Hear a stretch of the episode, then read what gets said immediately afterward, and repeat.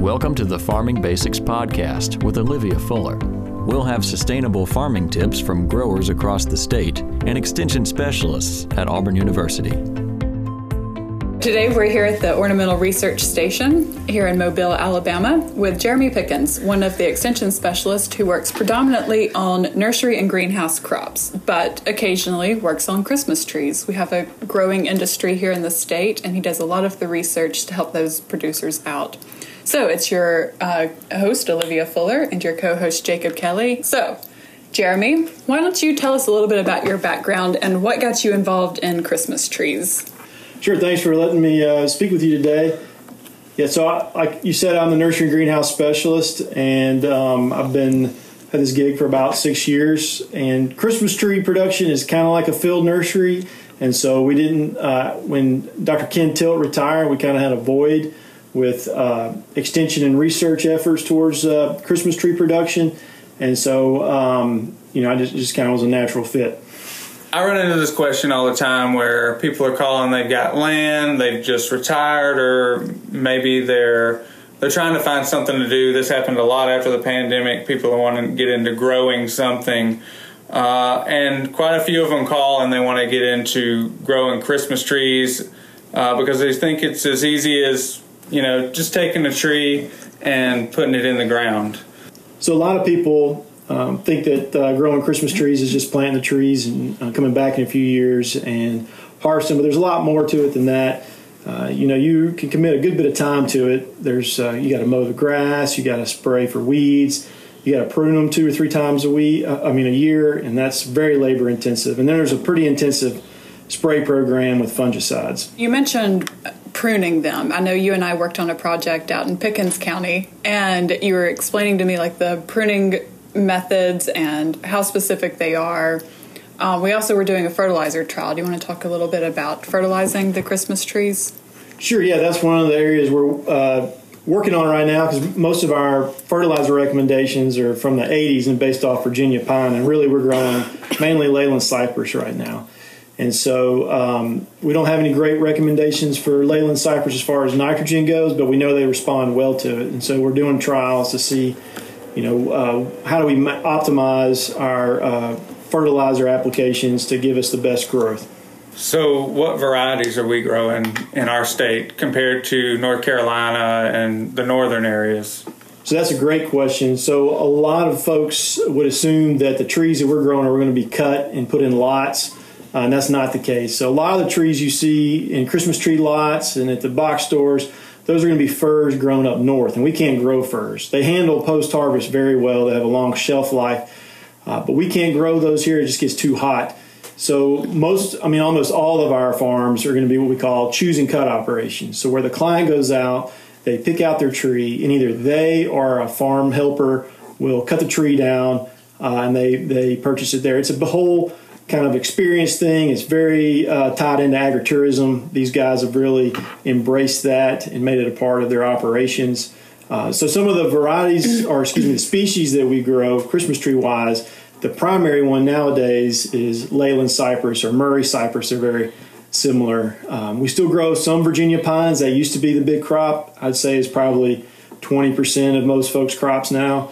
Um, then you have a several other you know minor species like Arizona cypress or eastern red cedar or arborvitae, but those uh, those are kind of the main species we grow here in Alabama. Oh, that's super interesting. I think a lot of people benefit from knowing what direction to go in if they're playing around with that idea. It seems though like it's treated kind of like all the other horticulture crops. It needs to be weeded. It needs specific irrigation requirements. Can you talk a little bit about both of those and how they're maybe more unique to the Christmas trees versus other horticulture crops? Sure. Yeah. You know, as far as um, you know, weed control that's a that's a big issue. So I, will step back a little bit and talk about kind of a, a goal we have.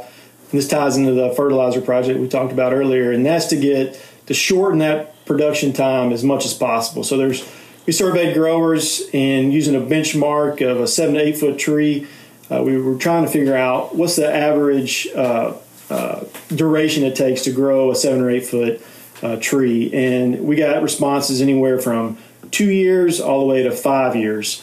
And uh, you know, the faster you can turn over that crop, the more money you can make per acre. And so we're really we feel like three years is a very achievable goal for most people to get that seven to eight foot benchmark tree. And uh, so that's kind of where our research is headed. So you know, with the fertilizer, we're trying to uh, speed up you know growth some with that. Uh, and as far as weed control, by controlling the weeds, we're also uh, freeing up that fertilizer that would be lost to weeds and that moisture uh, loss in the soil that would be lost to weeds. So by you know getting the weeds out of there, we can grow a faster tree, and we're saving money on fertilizer. Um, and so we're working on uh, some stuff with that. You know, we we're trying to get growers down to two or three applications a year. Some folks are spraying as much as six, but with the use of pre-emergent herbicides, uh, we think we can really uh, cut that back. But as far as irrigation goes, not many of the growers in Alabama use irrigation, and most of the time you can get away with it. This has been a year that's kind of put that to the test. It's been so dry this spring, uh, but a lot of people just kind of roll the dice, and it works out with rainfall. You know, um, in our state anyway. But every once in a while, it'll it'll bite you. So earlier you mentioned sprays.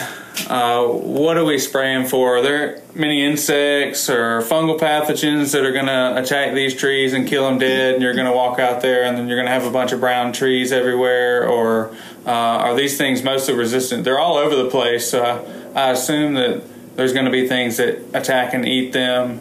Um, but you see them all over the place, and for the most part, they look pretty good. Yeah, like any crop, it's not you know it's not bulletproof, so that does require uh, some routine spraying with certain uh, fungicides, especially the leyland cypress. You may have seen them in the landscape where they start to brown up from the base, and that's a Cercospora needle blight. Now it's called Passalora needle blight, and that requires a good bit of fungicide applications uh, during certain times of the year to prevent that. Um, as far as insect pests go, there's not many that attack you know the, the leyland cypress. Now the Virginia pine tip moth is a big concern, uh, and uh, but that's not too big, not too difficult to control. What about bagworms? Bagworms, um, they can be an issue on arborvitaes. They're not so much on the leylands, and then eastern red cedar, of course, you know. But uh, I don't know the control recommendations for those off the top of my head. I don't necessarily see that as often as uh, some of the other problems. Alabama Ag Credit is a proud sponsor of the Farming Basics podcast. Buying rural property isn't the same as buying in town. If you're in the market to purchase your own piece of paradise or need an operating line for your farm, give our friends at Alabama Ag Credit a call. As the local experts in rural real estate financing, they can help you with everything from homes and lands to tractors and crops. Because sometimes natural resources need financial resources. And while some lenders don't get it, they do. Learn more by visiting alabamaagcredit.com. What are some creative ways you have seen growers add value to their farm? You said it's very much in the ag tourism sector. Uh, they're they're having to come up with creative ways to make money in the off season. How how are you seeing the most creative farmers get funds throughout the season? Yeah, that's a great question. The um, there's all kinds of options there. You know, you're you're really with the Christmas trees, your crop is based off of uh, you know uh, basically the time between Thanksgiving and Christmas is, your market. You know, so there's a lot of time you could use on the farm uh, to make money. Some folks like to pay for uh, a photographer to come out, so the farm will actually charge the photographer, and the photographer has a window of time where they can use props and take family photos and whatnot you know, a lot of the farms uh, will, you know, are diverse, diversified, and so they may have, you know, a pumpkin patch or corn mazes. Uh, and during Christmas, they have a lot of games, uh, things to kind of draw in, you know, the crowd they're looking for, which is families with small children. So they have petting zoos or Santa Claus where they could take photos with. Um, like I said, games. Uh, they'll maybe have food trucks out there, hot chocolate. Uh, but yeah, there's a lot of different opportunities to make money on that farm uh, or you know during Christmas also uh, outside from just Christmas trees. So I'm a Christmas tree grower. I'm a beginning Christmas tree grower. I haven't put plants in the ground. I want to grow Christmas trees. I'm going to grow Christmas trees. Can I just go out there and plant five acres? What's what's the bottom limit, maybe, and the top limit for a beginning grower? I mean, can can you go out there and have a successful Christmas tree farm, a choose and cut with one acre of Christmas trees? Or are you going to run out of trees pretty quickly? I don't really know what the top and bottom end is. You know, it just kind of depends on what your goal is. So you could fit, you know, 600 or 700 trees per acre, somewhere in that thing. And so, you know, you kind of have to know how many clients would be coming. You know, you really want to be not too far from sort of an urban area um, where you have a, you know a nice population or dense population. Um, but so you don't want to be too far from that. But you need you need enough acreage to cover cover whatever customer base you have. You know, so uh, yeah, you definitely want a staggered production. So you don't want to plant your whole place at one time because you'll have way too many trees uh, available at once, and uh, they can get too big eventually. But now, uh, so like I don't know what the bottom end. I would say uh, most of our farms range from anywhere from five to, to 30 acres of actual production. And so, uh, you know, some people are doing it on the side, and they may be a little bit on the. They may have day jobs and may do it a little bit, you know, on the uh, weekends and uh, after work, and they're probably, you know, with a five to ten acre range there. Uh, but uh, yeah, I mean that's I as far as planting goes. Um, yeah, you really need to do a lot of planning before you put any plants in the ground, and I would highly recommend uh, joining the Southern Christmas Tree Association. So the SCTA, it's a multi-state uh, association made up of Louisiana, Mississippi, and Alabama. It's it's the best money you could spend. Everybody in the association is super nice, and they're very accommodating. They want you to be successful. There's very little competition, so very, everybody's very open with uh, information. They have a great Facebook growers page where they share ideas and answer questions. And they also have a workshop in the spring uh, that's grower led where they'll have a field day and you can try out equipment. They'll show you how to plant, to shear, all that. That is just the best money you could spend as far as experience goes before you even put a plant in the ground. There's things you got to consider. You got to consider, you know, traffic flow. You know, how are you going to move vehicles in and out? Do you have uh, where they're going to park? You know, do you want gravel? Can you use grass? Um, fencing. You know, um, if you're going to have a shop, where is it going to be located? Or your your barns to hold your equipment? You know, that those are things you got to kind of take into consideration. And then timing. You really need to be planning about a year in advance because you got to get access to the to the trees, the liners, or whatever you're going to be planting in the field. And most often, that's going to be a one gallon plant. You know, so you probably need to talk to the supplier, you know, six to eight months in advance to make sure those are available. That just is some sort of planning you need to do in advance. Jeremy, I've been to one of these uh, conferences or uh, meetings with the association, and I kept hearing all this talk about flocking and things like that. What exactly is flocking? Some growers do it, other growers growers don't do it. Um, can you tell us a little bit about what you know about Christmas tree flocking? You're painting on or blowing on a material. I don't know what it's made out of, but it makes the tree look like it's been uh, snowed on. Not a lot of people do it. There's a certain percentage of the clients that want that. If I had to guess, it would be not many, probably under uh, 10%. Uh, and most of the farms will offer that, but if you want it done, you probably better call the farm in advance and make sure they do it. All right, Jeremy, what is some good advice you could give to new growers or people just starting out in the Christmas tree business?